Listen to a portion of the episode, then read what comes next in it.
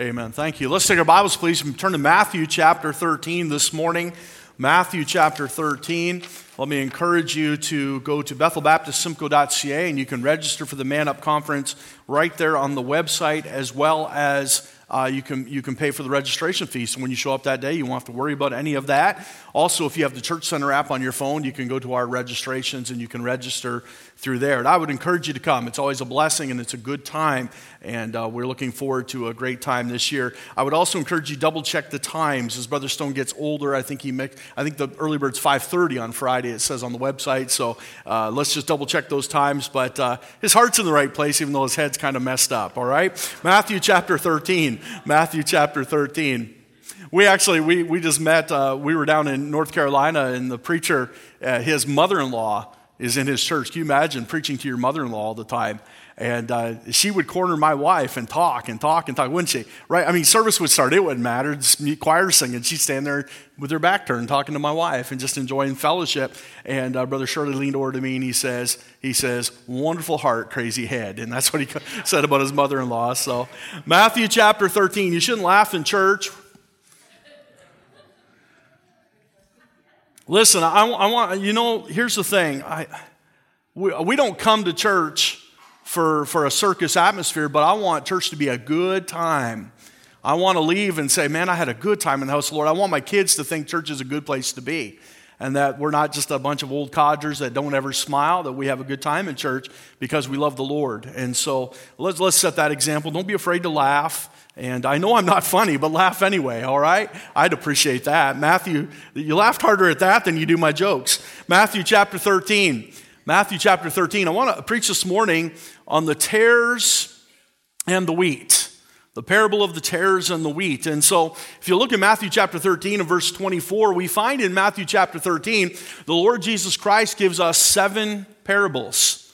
There's nowhere else in the Bible that we find so many parables grouped together like this, but they're all kingdom parables. You say, what do you mean by that? The Lord Jesus Christ says the kingdom of heaven is likened unto. And he says that four or five different times, but then he makes relationships to that in the parable of the sower and then also in the parable of the wheat and the tares that we're about to look at this morning. So look at Matthew chapter 13 and verse 24. Listen, I, I want to learn more about the kingdom of heaven. I really do. And uh, the kingdom of heaven is important to God, and it ought to be important to us. And so let's, let's look what he has to say about this today, about the tares among the wheat. The Bible says in verse 24, another parable put he forth unto them, saying, The kingdom of heaven is likened unto a man which sowed good seed in his field. But while men slept, his enemy came and sowed tares among the wheat and went his way. But when the blade was sprung up and brought forth fruit, then appeared the tares also. So the servants of the householder came and said unto him, Sir, didst not thou sow good seed in the field? From whence then hath it tares? He said unto them, An enemy hath done this. The servant said unto him, Wilt thou then that we go and gather them up? He said, Nay, lest while ye gather up the tares, ye root up also the wheat with them. Let both grow together until the harvest. And in the time of harvest, I will say to the reapers, Gather ye together first the tares, and bind them in bundles to burn them, but gather the wheat into my barn. Let's pray. Father, we thank you for your word today. Lord, I pray that you take this moment to quiet our hearts. Shut out all the cares of this world that we can focus on the Word of God. And Lord, you've already given us your revealed word, the Bible. And I pray from your revealed word, you would give us something specific for our hearts today. Help us, Lord, to understand what the Spirit of God is speaking and teaching to us today. It's, Lord, for that to happen, each of us must listen, have ears to hear. I pray that the Spirit of God would fill me and help me. I surrender to you. Speak to each of us, we pray. Well, thank you in Jesus' name. Amen. As we talk about these seven parables in the book of Matthew, chapter 13, we read, first of all, the parable of the sower. The parable of the sower is the longest of the parables. And then we come to the second parable, the parable of the tares that were sown among the wheat. Out of the seven parables, Jesus explains two of them. The others must have been more straightforward after the Lord gave explanation of the first two. But these two confused the disciples, and Jesus would take them aside and he would explain to them the parable of the sower that the seed is the word of God, and the, and the, the, the, the, the ground is the soil, is the world, and how God would sow seed, and some would fall among stony places, and some by the wayside, and some among the thorns, but some would find good ground and take root. And now we read about the parable of the tares. There's a little bit of difference between the two. As we read the parable of the sower, we find that there's good seed in good and bad soil. But as we read about the parable of the tares, we read about good and bad seed all planted in good soil. And it's a bit of a riddle. And it's explained to us in verse 36. So if you'll turn there, we see why the Uh, explanation comes from the Lord to the disciples. Then Jesus sent the multitude away and went into the house, and his disciples came unto him, saying, Declare unto us the parable of the tares of the field. He answered and said unto them, He that soweth the good seed is the Son of Man. And so now we're going to get some specifics. Who is sowing this good seed? It is the Son of Man. Understand this that we are saved by the incorruptible seed of the Word of God. Amen. You cannot be saved apart from that incorruptible seed. The Bible says everything else perishes and fades away, but God's word is eternal. And so we are saved by the incorruptible seed of the word of God. And the Bible also teaches us that Jesus is the word. We are saved by the Lord Jesus Christ. And so notice he says the Son of Man or Jesus, as, as we know in verse 36, or, verse uh, 37, he that soweth the good seed is the Son of Man. The field is the world. I want you to mark these things in your mind. We're not going to come back to them too often. So, the Son of Man is the sower, the field is the world, the good seed are the children of the kingdom. If you're a child of God today, that's you. The seed of God's word was sown upon your heart, and now it has sprung up, and you are now a child of God. Isn't that a wonderful thing? But uh, the Bible says, But as many as received him, to them gave he power to become the sons of God. You weren't born that way. We were children of disobedience. We were, the Bible, uh, Jesus was talking to the Pharisees. He says, Your father's the devil. We were children of darkness, but now we're children of the light. The Bible says, And you hath he quickened who were dead in trespasses and sins. That means he's made us alive and he's translated us into the kingdom of his dear son. That's good news this morning. And so we were once like that, but God planted that seed in our lives, and now we became children of God. And so he says, This good seed that the Lord has planted, we are the children of the kingdom. Now, verse 38 says, But the tares are the children of the wicked one. I think that's pretty straightforward, isn't it? If we were to drive and look at some fields when they're in their bloom, we would see a lot of crop, but we'd see some weeds out there, and we'd understand this parable very plainly. That those, the good seed and those things that are growing up and, and what the farmer has intended are, are the children of men, are the children of God. And then we have the children of the devil, which is the bad seed or the weeds or the tares, as it says in this parable. And then the Bible says in verse 39 the enemy that sowed them is the devil. The enemy is the devil. The wicked one is the devil. The harvest is the end of the world, not the end of the church service, not even the end of your life. That's the thing. Sometimes we, we get into a service and our hearts get stirred and get moved, and we think, oh, isn't this wonderful? We're going to take on a brand new world tomorrow. His mercies are new, and, and everything will be bright and cheerful. No, evil still exists. God says at the end, He will gather together all in His barn. He'll separate the wheat from the chaff. As it says here, He will take the weeds or the tares and He'll bind them up and burn them, but gather His wheat into His barn. Not at the end of the service and not even at the end of your life evil always exists. Now look, it says in verse uh, 39 as we continue, the harvest is the end of the world, and the reapers are the angels. As therefore the tares are gathered and burned in the fire, so shall it be in the end of this world. The Son of Man shall send forth his angels, and they shall gather out of his kingdom all things that offend and them which do iniquity, and shall cast them into a furnace of fire. There shall be wailing and gnashing of teeth. Then shall the righteous shine forth as the sun in the kingdom of their Father. who hath ears to hear, let him hear. It's interesting as the disciples were to hear these parables, these two in particular caused them a lot of trouble. And I want you to go back to the first verses that we looked at in verse 24 and examine with me some things that we need to understand about these tares this morning. First of all, I want you to note the reality of evil. Do I really need to pound that home very much? Do we understand that we live in a wicked and adulterous generation? Do we understand that there's evil that exists in the world? Sometimes the problem is not that we recognize that evil exists, sometimes we ask God why. A lot of people will question God if God is good, why? If God is good, why did this bad thing happen? Why was there an earthquake in Turkey and some 30,000 people have died? And why is there so much evil? And why is there so much bad? And, and we read of tragedy after tragedy after travel, tragedy. The Bible says very plainly that evil men shall wax worse and worse. That's the reality, and that's what we are reminded of in this passage. In this parable of the sower that we talked about earlier, complications arise because of the soil. But in the parable of the wheat and the tares, complications arise because of this external factor. An enemy sows tares in the field. An enemy sows tares in the field.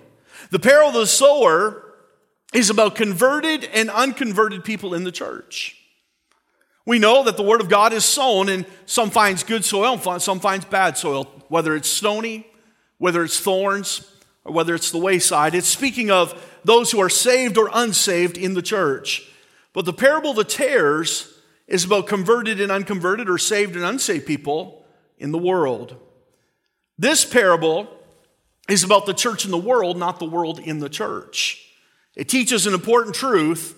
Listen to this Jesus reigns, but evil still exists. We have a hard time justifying that sometimes. But that's exactly what the Lord Jesus was teaching here. And I want to just, I'm not going to spend a lot of time on this evil idea, but I want you to, uh, we'll get to the second point quickly. But I want you to think about the reality of evil for a moment, if you will. Number one, re- evil is relentless. Evil is relentless. Notice what he says in verse 37. And I've, I've heard preachers use this as a rebuke against the church, and it never was meant to be that way by Jesus Christ. Notice, notice what it says in verse 37. Or sorry, Wrong verse. Go back to verse 27. So the servants of the household came and said to him, Sir, didst not thou sow seed in thy field? From whence then hath it tares? He said unto them, An enemy hath done this. The servant said unto him, Wilt thou then that we go and gather them up? But notice what he says in verse uh, 25. But while men slept, his enemy came. We know from verses 27 to 28 that, that uh, the, while they slept or while uh, the, the, the enemy has come and sown tares into the field. The master identifies that to his servants and says, This is the, the work of the enemy. But notice he says in 25 that it happened while men slept. I've heard that as a rebuke against the church that we should never take a time off. But I want you to understand these were faithful servants. They were loyal to the master. They were offended that the crop had been damaged and they had worked a hard day. And God has designed us for rest. And so they were doing nothing wrong by resting. But in fact, what the message is trying to teach us this morning is that the enemy is relentless. Though we must rest, the devil never does. And at night while we sleep, he is still sowing his seeds and he is still at work in this world. He is the prince of the power of the air and he is constantly relentless in his work. The wicked one in verse 39 is identified as Satan. Now listen, we are just reminded that it is relentless, but secondly, evil is rebellious. Notice what it says, if you will, in verse 41. In verse 41, the Bible says, The Son of Man shall send forth his angels, and they shall gather out of his kingdom all things that offend them, which do iniquity. Iniquity. Iniquity is the propensity to sin, it is the sin nature. We sin because we have a sin nature.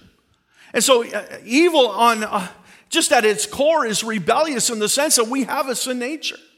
And so it continues on. Tares will often grow independently and inevitably because of the fall. But in this parable, we are reminded that the enemy is sowing tares intentionally. Sowing tares in an enemy's field was a crime that was punishable under Roman law. As a matter of fact, it is believed that these seeds that were Jesus is talking about were called darnel seeds. They were poisonous for animals and humans.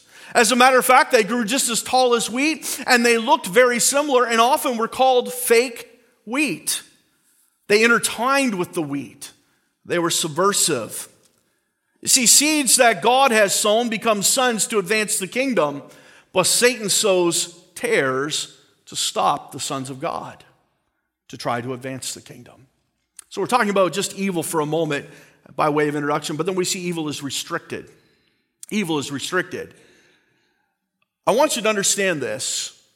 This is important. This changed some of my thinking, to be honest with you. The seed grows despite the tares. The master was still expecting a harvest. He says, let them grow up together. You know, we live in a day and age, and, and listen, I'm going to address this at an end, at the end, so don't, don't get all excited and angry at me, all right? We sometimes make the issues of the world the main thing.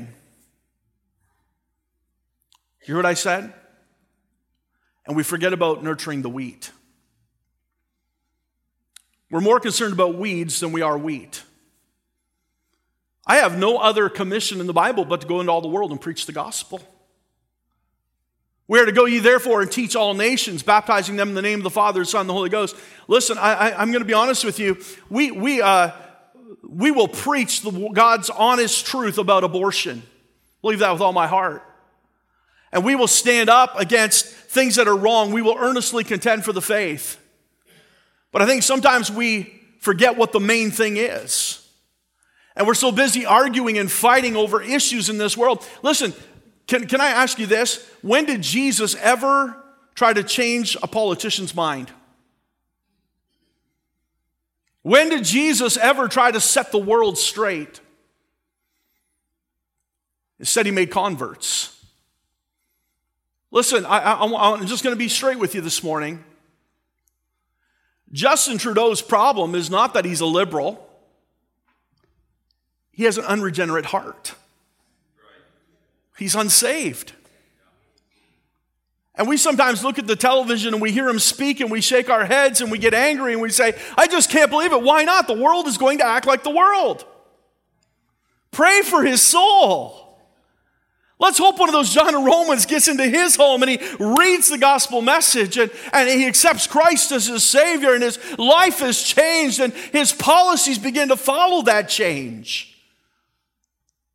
But I can promise you one thing driving a truck to Ottawa or holding up a sign or all, maybe noble causes, but it's not going to change a thing when you have an unregenerate heart. That is our problem. The devil has sown tares. I was provoked in this thought because in this last week, Brother Stone, I'm sure you've, we were in the middle of it a little bit. There was a lot of controversy online among preachers. There was a lot of virtue signaling a lot of uh, pushing back and forth and anger. And I, I kind of get a kick out of it. Sometimes we have preachers who they will preach against the cancel culture, but then it's okay for them to cancel and call it separation. And they fight and they're pulling back and forth. And I had this thought. I wonder how many people sat back and watched those exchanges and went, I'm so sick of you pulling all these weeds that you forgot about the wheat. I'm not going to come to church tomorrow. I'm not going to bother anyone. I'm sick of you guys fighting all the time. The wheat needs to be nourished. Notice, notice the second thing evil is a reality, but the seed will grow despite the tares. Listen, if, if we think that Satan can come along and sow a few tares and overthrow the will of God, we, are, we have a real small God. Read, read the back of the book. We win. Read, read, a little bit more about our future and understand that, that God is in control and the devil will have his day, but he will be cast into a lake of fire, forever destroyed from our presence. We need not fear what the devil can do. But I want you to focus on this, and, and this is really the thrust of the message. I want, to see, I want you to see the response to evil. The response to evil. I think it's safe to say that an evil thing took place an enemy came in and he sowed tares into this field and sought to destroy this man's crop. But there was a response, and we see, first of all, the servant's response in verse 27. Notice what it says. Verse 27. So the servants of the householder came and said unto him, Sir, didst not thou sow good seed in thy field? From whence then hath it tares? I want you to notice, first of all, their assumptions. The first question is rhetorical. Sir, didst not thou sow good seed in thy field? They knew that, didn't they? They know that? Sure, they did. But it brought up another question. The second question is based upon the first From whence then hath it tares? Can you imagine that? Here's the thing we do the exact same thing. When something bad happens or evil takes place in the world, we question the master. Think about that. They're, they're saying, God, are you good, but not powerful enough to take care of this? Or, God, are you powerful enough, but just not good and don't care? The servants knew exactly. Master, did you not sow good seed? They're questioning the master. I can't tell you how many times I've done that in my heart when something so trivial and small doesn't go my way, and I say, Lord, what's going on here? I prayed and I sought and I begged and I pleaded, and God, why? And that evil comes into my heart, and we question the Master's goodness and his power. So they made some assumptions. Is God powerful? Is he good? But notice his answer in verse 28, and this is telling. He said unto them, an enemy hath done this. I want you to notice something. It's an answer, not an explanation. Here's the difference doubt demands an explanation, trust accepts God's answer and leaves the details to Him. That's the difference. Sometimes we say, Why? And God gives an answer that we don't understand, but we just need to learn how to trust it. Sometimes it's just knowing when the difference is. God doesn't owe us an explanation, but when He gives us an answer, trust that He is working all things together for good. So we see their assumptions, but we see their activism next. Notice what it says in verse 28. He said unto them, An enemy hath done this. The servant said unto him, Wilt thou then that we go and gather them up? If this is not your will, if this is not your intention, let us fix it. The master says, No. No. Isn't it interesting how sometimes the parables go back and forth a little bit? We read about the parable of the Good Samaritan, and the kind of the moral of the story is there stand up and do something. But the parable, the moral of this parable is sit there and do nothing we would get in a whole lot less trouble when we learn to act and when we learn to wait on the Lord. And that's what he's saying here. Wait on the Lord. I don't want you to do anything. The disciples were excited. They thought they could finally do something. These, these servants of the Master, we can go and help in this situation. But I want you to turn, if you will, to Luke chapter 9. And I want you to turn there. I'm not just going to quote it because you got to see it to believe it. This is incredible.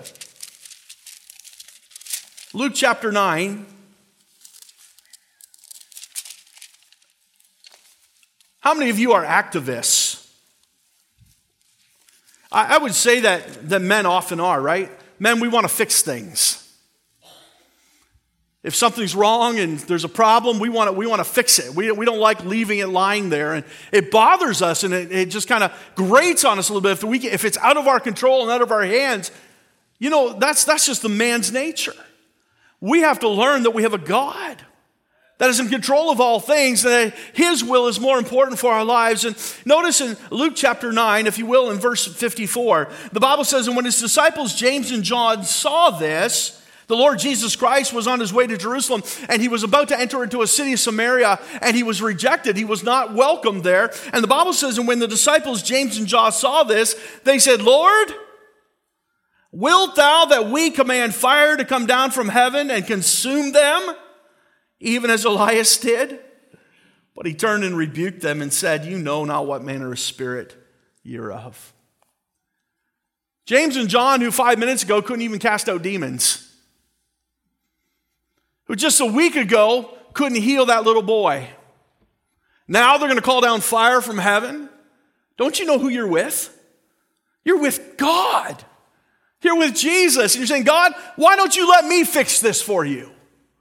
It's incredulous to me to think that, that that's how we behave sometimes. God, let me fix it. And in Matthew chapter 13, that's what the servants are saying to the master. Let us fix it. Listen, it is not our job to fix society, it is our job to reach the lost. Think about this. You can go out and you can labor and you can strive and you can work in the world or you can work for the kingdom. And here's the good thing when you work for the kingdom, it has a king, and his name is Jesus. That's who we serve. I'm not, I'm not promoting at all today that we just curl up into this church building and we put a fence around the property and we never impact our. We're going to talk about being salt and light in a moment. But I'm saying sometimes I think we're out of balance. What I saw in the among the preachers this week was out of balance. There was warring and fightings amongst us, and the Bible tells us in James that comes from our own lusts. And we ought to be careful because we're neglecting the wheat. I want you to see, secondly, not just the servant's response, I want you to see the Savior's response. Look at verse 29. But he said, Nay, lest while ye gather up the tares, ye root up also the wheat with them. The master knows the difference between reaction and response. Think about I just want that to settle in your minds for a moment. The master knows the difference between reaction and response. A response is measured. A reaction is instantaneous. In our anger, we lash out. But if we would take the time to pray about it and think about it and give it to the Lord, perhaps we still need to talk to that person, but without anger. And so the Lord knows the difference between response and reaction. He knows the difference between the good and the best. He knows the difference between the immediate and the ultimate. There were two different perspectives in this parable. Number one, the servants were concerned about the weeds, but the master was concerned about the wheat. I don't want you to ever lose sight of that. It's unfortunate that some of those that go out with good intentions. And I'm, listen, I'm all for, we are still citizens of Canada and we vote and we, we want our voice to be heard. And I understand that. But I think sometimes it's harmful that when we do so in such a way, we lose our testimony and we damage the wheat.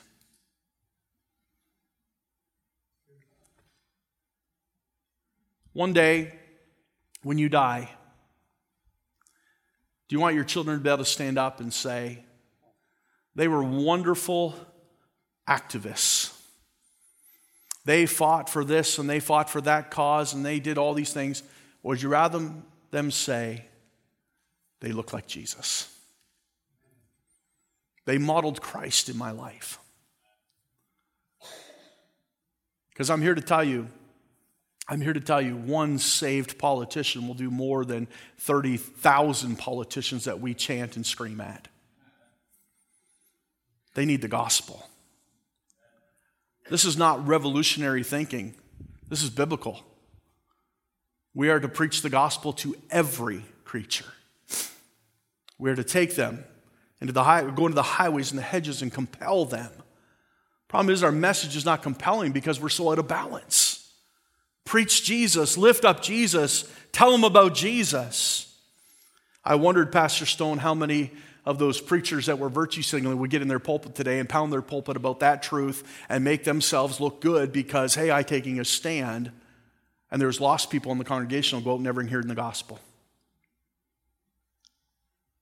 I'm here to tell you the most important message we could ever preach is that Jesus Christ died for sinners. And friend, you say, who's a sinner? We're all sinners. All have sinned and come short of the glory of God. And there's a penalty for sin. The wages of sin is death, but the gift of God, praise God, is eternal life through Jesus Christ our Lord. And if you don't know him today, we want to take a Bible and show you what it means to have eternal life because more than anything, that'll change your life. Let us help you today. And so they heard the answer and they wanted to get active, but this master said no. I'm concerned about the wheat. Sometimes we get all wound up about pulling the tares of this world that we damage the wheat. We weaken our ability to influence with the gospel. We need to be careful not to classify or condemn or cancel anyone too soon for what we think looks like tares, for it in fact might be just weak wheat. Moses killed an Egyptian and buried him in the sand. And reading that, we would say, he's a tare. No, he was weak wheat. David committed adultery with Bathsheba, and we say, oh, he's a, he's a tare sent by the devil. No, he was part of God's kingdom. Yes, he sinned. There's no excuse for it, but he was weak wheat. Peter denied the Lord Jesus Christ. We would write him off. We discipline them out of our churches. And listen, I, there's no doubt in my mind that when there's habitual sin and, and it is open sin and it is shame to the cause of Christ and it is a reproach upon God's church, then as a church we are to take appropriate stands against sin and, and discipline as the Bible instructs us to. But friends, listen, Peter was just weak wheat. And here's the good news he went out and he wept bitterly. He repented and he was restored. And if Peter had not done that, we would have never heard his message on the day of Pentecost, and thousands were saved. But I want you to see, thirdly, this morning. By, by the way, you were once you were once there, right? We were all once children of the devil, but now, by his grace, we've been quickened, made alive. I want you to see, thirdly, the removal of evil. The Bible tells us in verse 24 it is a parable of the kingdom, but in verse 30 it is also a parable of judgment. A parable of judgment. Let both grow together until the harvest, and in the time of harvest I will say to the reapers, Gather ye together first the tares and bind them in bundles to burn them, but gather the wheat into my barn. There's no easy way to say this. We see the parable and the tares, we think, okay, they're burning up weeds. No, the Bible says the tares were the children of the devil. They were people.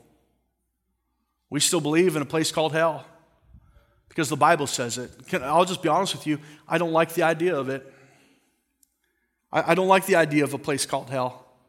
A place burning with fire and brimstone that one day will give up its dead and be cast into the lake of fire where there'll be wailing and gnashing of teeth. I don't like the idea of that, but I know it's necessary. Because God, though He is loving and merciful and kind, He is holy and He is just and He is righteous. And how did He balance that? By allowing all of His wrath to be put upon His Son, Jesus Christ. He took our place. Judgment is coming, and we will stand before God, and we will give answer. And the only answer that will matter is do you know Jesus? Do you know Jesus? It is a parable of judgment. I want you to notice in verse 39 that the servants were not allowed to pull the tares initially or ultimately. All the judgment was left to God. I'm, I'm so glad. I'm so glad I don't have to go around and figure out you're saved and you're not saved and you're saved. And you're... I'm glad that's not my job. I'm glad there's a book in heaven, the Lamb's Book of Life.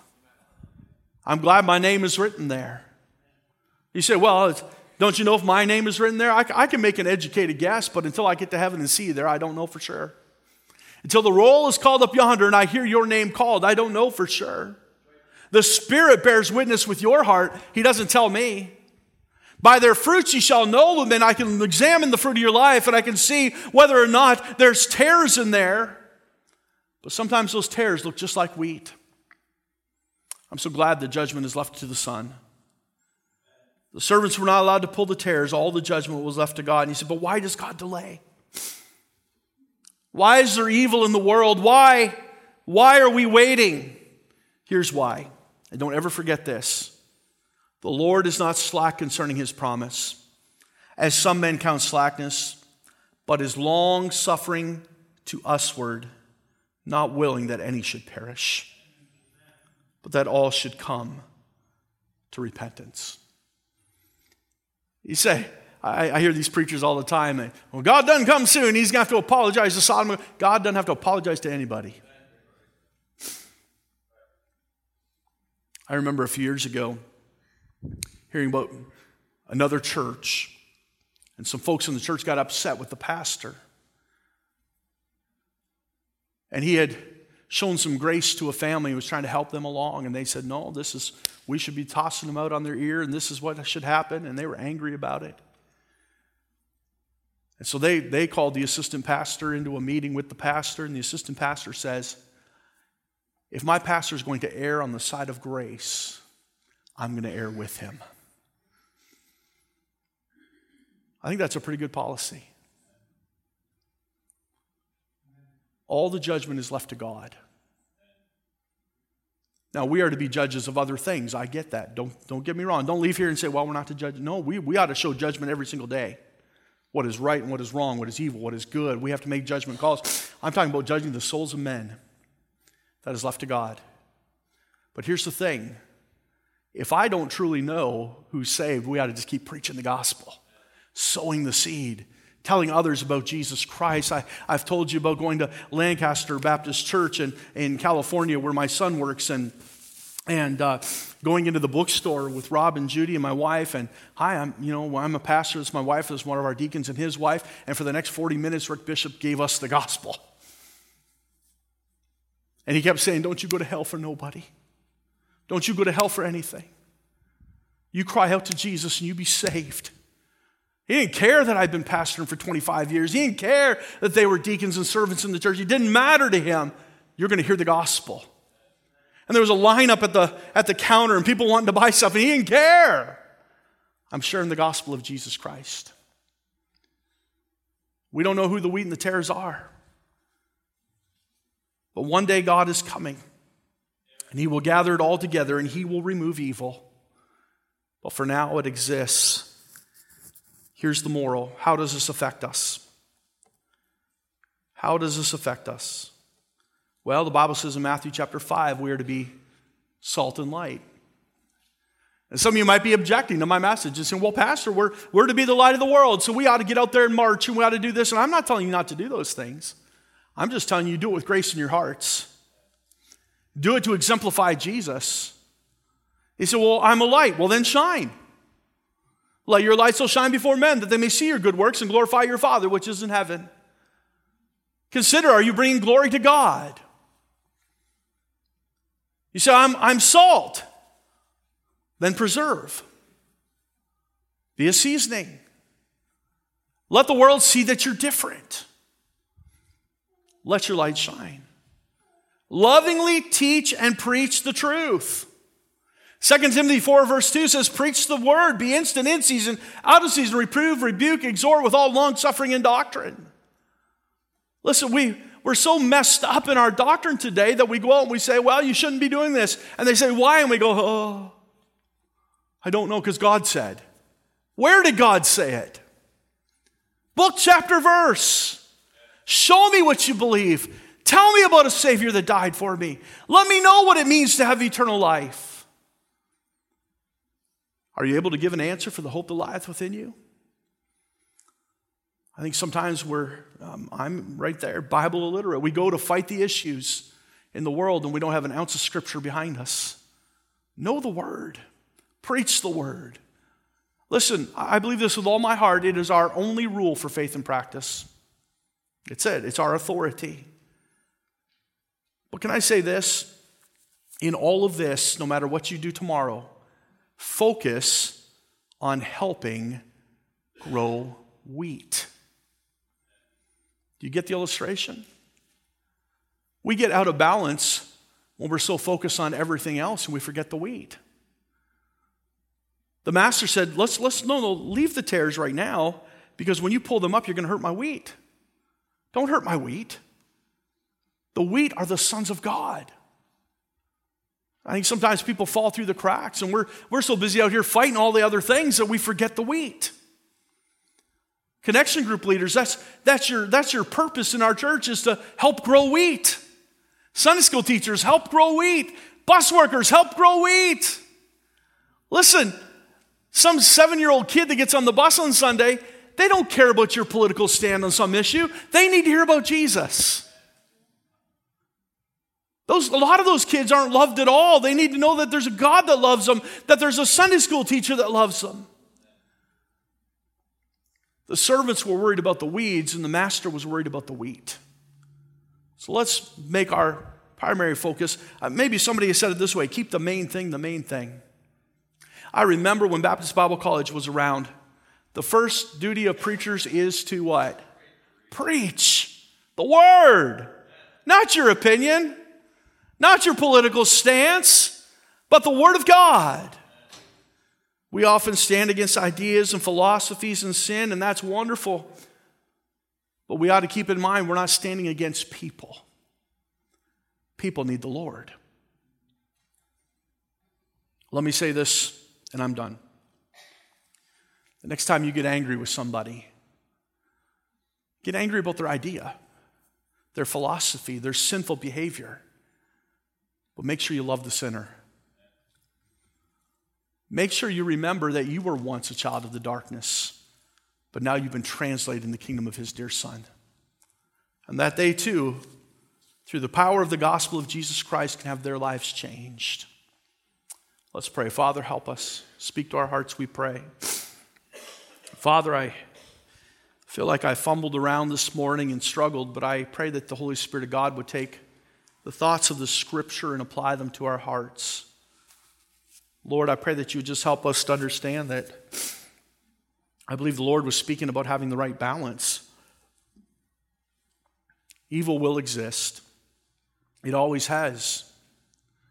3,300 years ago, the world thought it couldn't get worse when Pharaoh was slaying all the babies, the Israeli babies, the children of Abraham. But Lord, it has. 2,000 years ago, Herod would do the same. Perhaps in the Dark Ages, people thought it would never get worse. And here we stand today thinking that the world has never been worse than it is today. I don't know if it is or isn't. But this I know we are to let our light shine. The world needs to see Jesus, not more political grandstanding, not more activism. There's somebody that's going to walk into this church tonight, Wednesday night, next Sunday, that needs to know that God loves them. They're looking for a refuge, a haven in a storm. I pray that they find it among the people of God who are concerned about wheat about a good harvest of people growing in the Lord. Help us to focus on that today, to make that our priority. And Lord, we'll thank you for it in Jesus' name. Let's stand with our heads bowed and our eyes closed.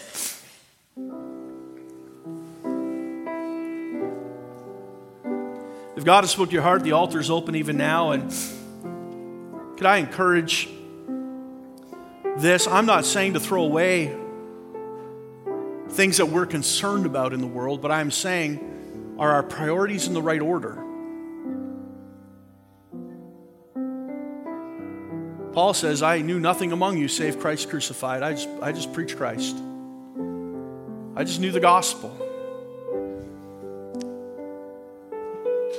I know I get caught up in the news, get caught up in the issues of the day.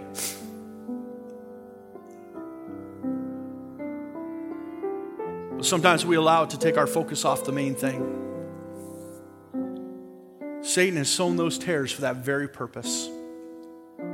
The servants were distracted, they were concerned about the weeds. But to God, that He burn our hearts about the wheat.